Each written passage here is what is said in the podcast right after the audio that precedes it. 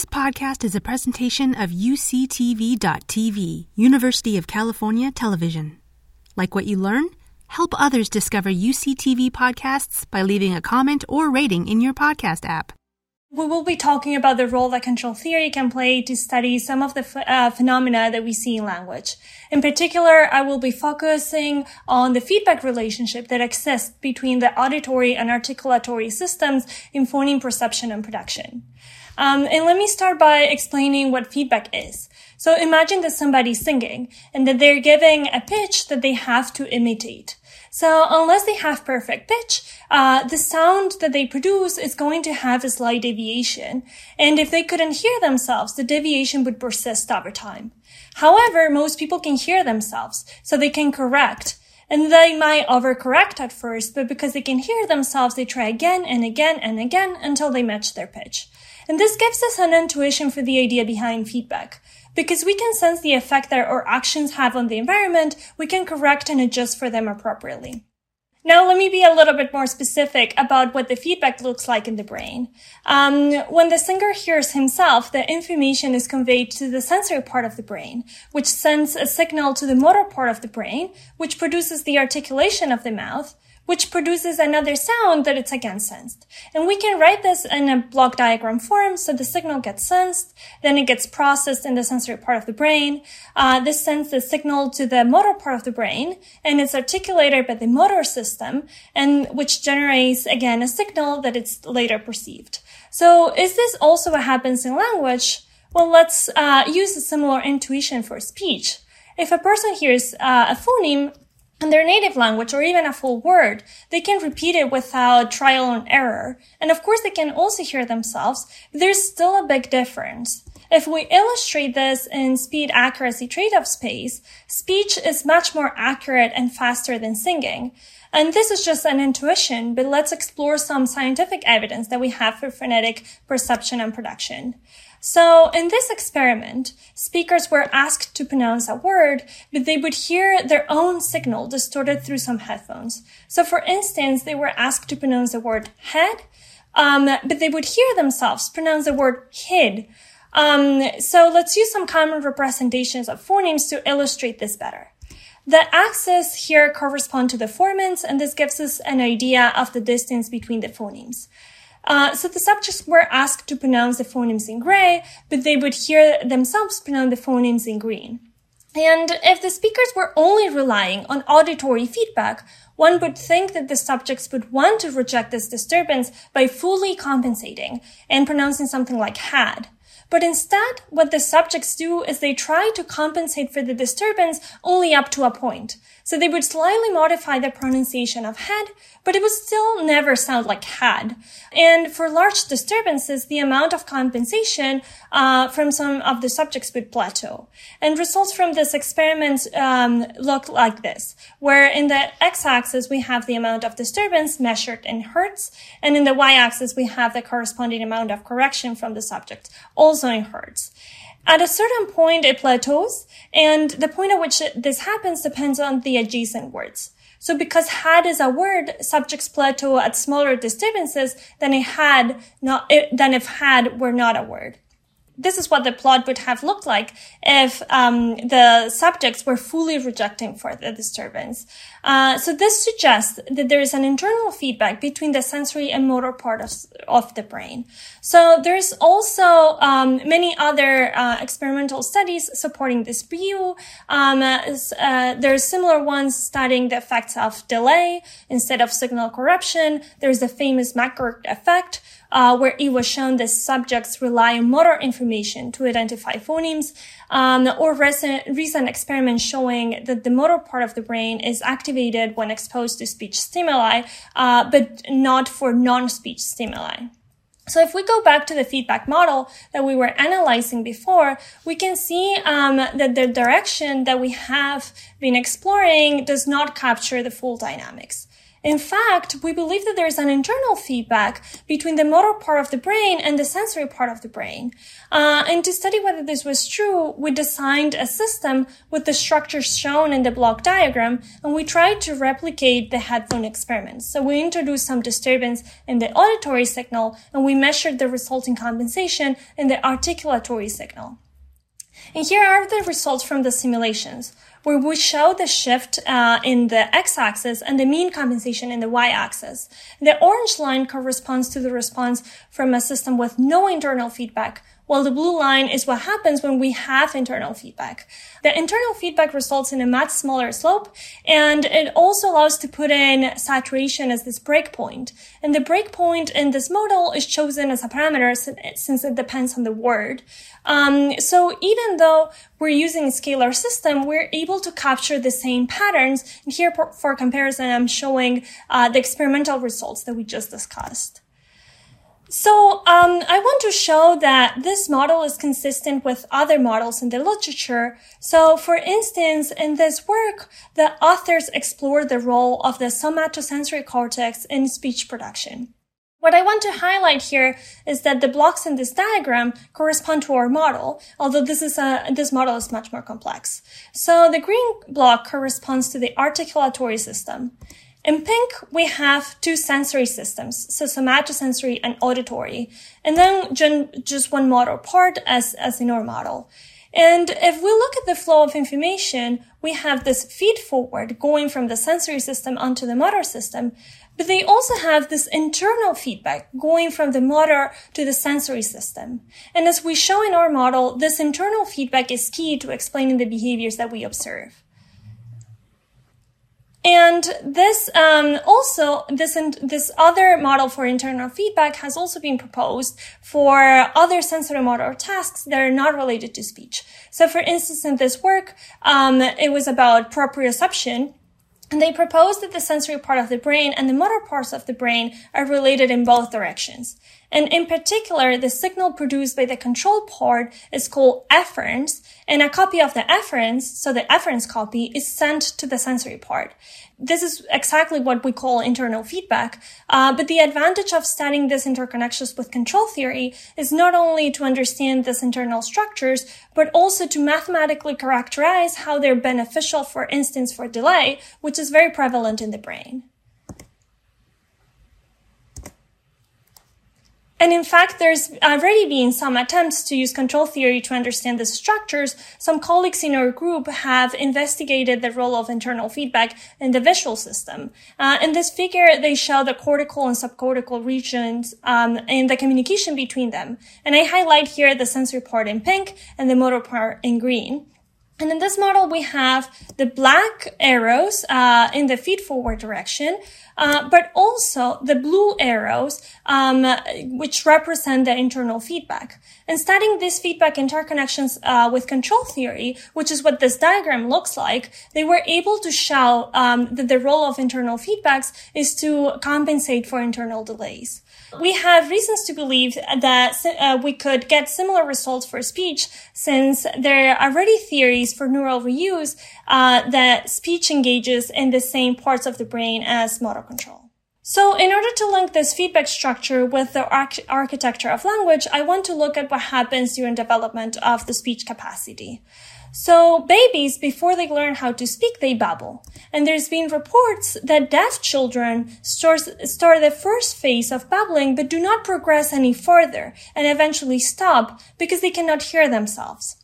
And this suggests this relationship between the sensory part of the brain and the motor part of the brain. Um, but there's also been studies in babies, and we know that when they are born, they can distinguish almost any phoneme. But as they start babbling and their articulation converges to their native language, their ability to distinguish phonemes diminishes. So it looks something like this. When babies are born, they can distinguish all this variety of phonemes, and as they start articulating, they start clustering a lot of sounds into the same phoneme. Um, so this shows the importance of this internal feedback between the motor part of the brain and the sensory part of the brain. And this is just an animation, but here is a real plot of, exper- of experiments where people have to listen to sounds and label them specific phonemes. Something that's striking is the is that the great amount of consensus among uh, participants, despite the frequencies of these sounds being very close to each other. Uh, so some people even suggest that we have mental representations for phonemes and that those are not just informed by the phoneme frequency, but also by the articulation needed to produce a given sound. And just as an aside, babbling has been reported in many other species that show complex articulation, so it would be very interesting to study the role of feedback there as well. And we can now show, uh, we can now study um, the role that this feedback plays in the speed and accuracy trade-off that I mentioned at the beginning. So if we kept the ability to distinguish phonemes as well as babies do, we would be very accurate, but also very slow because every time we hear a sound, we would have a lot of possibilities to match it to.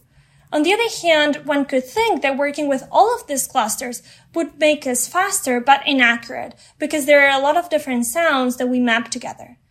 However, we're never faced with the task of having to recognize an individual phoneme, and instead we rely on words. So because the set of phoneme strings that constitute words is much smaller than the set of all possible phoneme strings, um, that makes us both fast but also accurate because we rely on, on our knowledge of the lexicon. And we call this constraints that deconstrain. Because by constraining the strings of phonemes that are possible, we're deconstraining the space of what is possible in terms of speed and accuracy. But something we can ask is, where do these constraints come from? Why do, why does the lexicon looks the way it does? And why some phoneme strings are allowed, but not others? So the, the standard answer that phoneticians give to this question is co-articulation. Although this does not fully constrain the lexicon, it does rule out many phoneme combinations and strings because they would uh, be too challenging to articulate. Uh, so um, here is where the motor feedback in speech perception plays a role because since we are aware of our own motor limitations, we have intuition as to how to shape uh, words with the phonemes of our language. Uh, so our own cognitive constraints are generating the constraints that build the architecture for language, and that, as we've seen, deconstrains the speed and accuracy space. And similar ideas applies in the broader context of language architecture. Here we're borrowing um, the name and some of the ideas postulated by Ray Jackendoff and hint at, how these ideas of constraints that deconstrain can apply more broadly in language. Um, and in fact, by constraining the set of phonemes, we have words that make us faster and more accurate in the perception system. And while phonemes are only equipped with phonology, uh, words have both phonology and semantics. And we can continue to go up this architecture. And by introducing uh, sentences with minimal syntax, we are constraining the way in which we can put words together but this gives us further possibilities for communication. And lastly, we have, we can add paragraphs too. Um, so these structures are very similar to the ones that we study in control theory. We call these elements levels, and we call these functional aspects layers. And by constraining the structure of this architecture, we're effectively deconstraining the possibilities for speed, accuracy, but also evolvability, learnability of the system, which in this case is language. And in particular, a key feature of these architectures is their ability to evolve by adding layers and levels, which is precisely what the proposals for language evolution based on the parallel architecture suggests. So these constraints are often derived from what we call laws, um, which in the case of language uh, correspond to the constraints in the hardware of the brain and the articulatory system. Um, and this all happens through what we call stages, which are basically processes. And I explained a very simple one today, but we believe that control theory can offer a set of tools that can be very valuable to study language. So, Carmen, thanks for that great setup. And I'm just going to have a few remarks about the broader context here. So, what we want to do, uh, as Carmen pointed out, was try to start explaining how the brain implements this uh, parallel architecture of language. And so, what we claim is uh, this is also a parallel architecture. So the brain also uses a parallel architecture, has levels, layers, stages, and laws. And I'm going to very, uh, you know, quickly go through this. So our starting point is a pretty conventional view of the levels and layers in the brain, and that would be would you know came from Terry. And we have now this paper which tries to do this uh, in sensory motor control, and we call this a layered architecture. Now, actually, we might prefer to call it a, a, a parallel architecture. I think that's actually a better word. It includes layering as part of it. And in this case, it's for biking. So imagine we're biking down a twisting, bumpy trail. We want to really simplify this as much as possible. Um, we can't actually do this experimentally. So we have a virtual version, which has uh, trails and bumps in a, in a virtual game. And so what that lets us do is explore experimental settings that would be either deadly or impossible in the real world. And but that really lets us push uh, the theory versus the experiment in ways we couldn't in the real world. So what you'd like to do is have a system that was fast and accurate. And humans, in fact, do this with speed and accuracy that is quite remarkable. And in the video game, they learn it very quickly. The problem is, if you just naively look at the hardware, this seems completely infeasible because there isn't any fast, accurate hardware that you can build out of spiking neurons. So, how is this done? We claim the way it's done is the way it's done a lot of technology and in the cell, which is you have layers um, that specialize in trails and bumps and work together. And this is what we call a diversity enabled sweet spot. That is, you have diversity in the components. And if you combine them with the right architecture and only with the right architecture, do they give you a diversity enabled sweet spot, which is fast and accurate, even though there are the, the parts are not fast and accurate on their own. So that's why there are layers, is to and that's true throughout technology and throughout biology, is to create these diverse and enabled sweet spots. And what about levels? Well, the obvious is what how would you build this out of spiking neurons? And so what we want to do is look at spiking neurons, but again, they have also uh, laws that constrain what's possible. And so again, you can have accurate nerves and fast nerves, but there is no nerve that you can build efficiently and maintain that is both fast and accurate. So what happens is you build uh, the accurate layer out of an accurate part, fast layer out of the fast part, and uh, and so this uh, creates this diverse enabled sweet spot in the higher layer, despite the severe constraints on the lower layer, on the lower level. And now we have a theory that models the uh, the details of the, the limits on speed and accuracy in the in the neurons and nerves, and then uh, says, given that constraint, what would be the optimal system, control system to build to do the biking game? And so what you end up with is exactly this layered architecture as optimal. And then the algorithms that are uh, in those layers uh, match the behavior of humans uh, extremely well across a huge variety of conditions. We have um, lots of case studies based on this approach that go back a while, um, mostly in uh, in math and engineering, um, but some in biology. And uh, and here is a list with the journals that they were published in, and uh, if if you're interested in any of these and you can't track them down, uh, let me know and I can help. Um, and this is largely viewed as uh, sort of ridiculous that you could have a framework that would deal with all these. Again, not in not in engineering, but uh, certainly in biology. And there's a lot of confusion about this. Um, and these are very special cases, but we claim they highlight universals. And that, of course, the re- reaction is that's ridiculous. There are no layers or laws that are new to biology that don't come directly from physics. And so that's a current point of contention. So it's really easy to confuse these results too. So let's just take biking and not language, but you might see the parallels. Biking is easy to learn. And so particularly the game. The game is really easy to learn. But there's no biking organ. So whatever the capability is, it did evolve recently and rapidly. That is biking not people, evolved recently and rapidly in the last few hundred years, but it explodes over to hardware, which is in some ways uniquely human. There's nothing like emergence here that makes any sense. And there's no special trails or bumps layers, actually. You're just building on top of tracking and reflex. Now, all of this is enabled by parallel architectures, including languages, but also including the brain. And it's very, it's a very confused subject. Um, I think all across science, and I think users of technology are confused by this, and I think uh, engineers don't make that any easier. Uh, this is the paper that I encourage you to read um, if you want to see what I think is our best example in the sensorimotor side. And then if you really wanted to do this right, you would confuse everybody, but you would say that there really isn't, there's not a, a trails and bumps hardware. Trails and bumps are learned applications that run on the track reflex hardware, which is implemented in the nerves.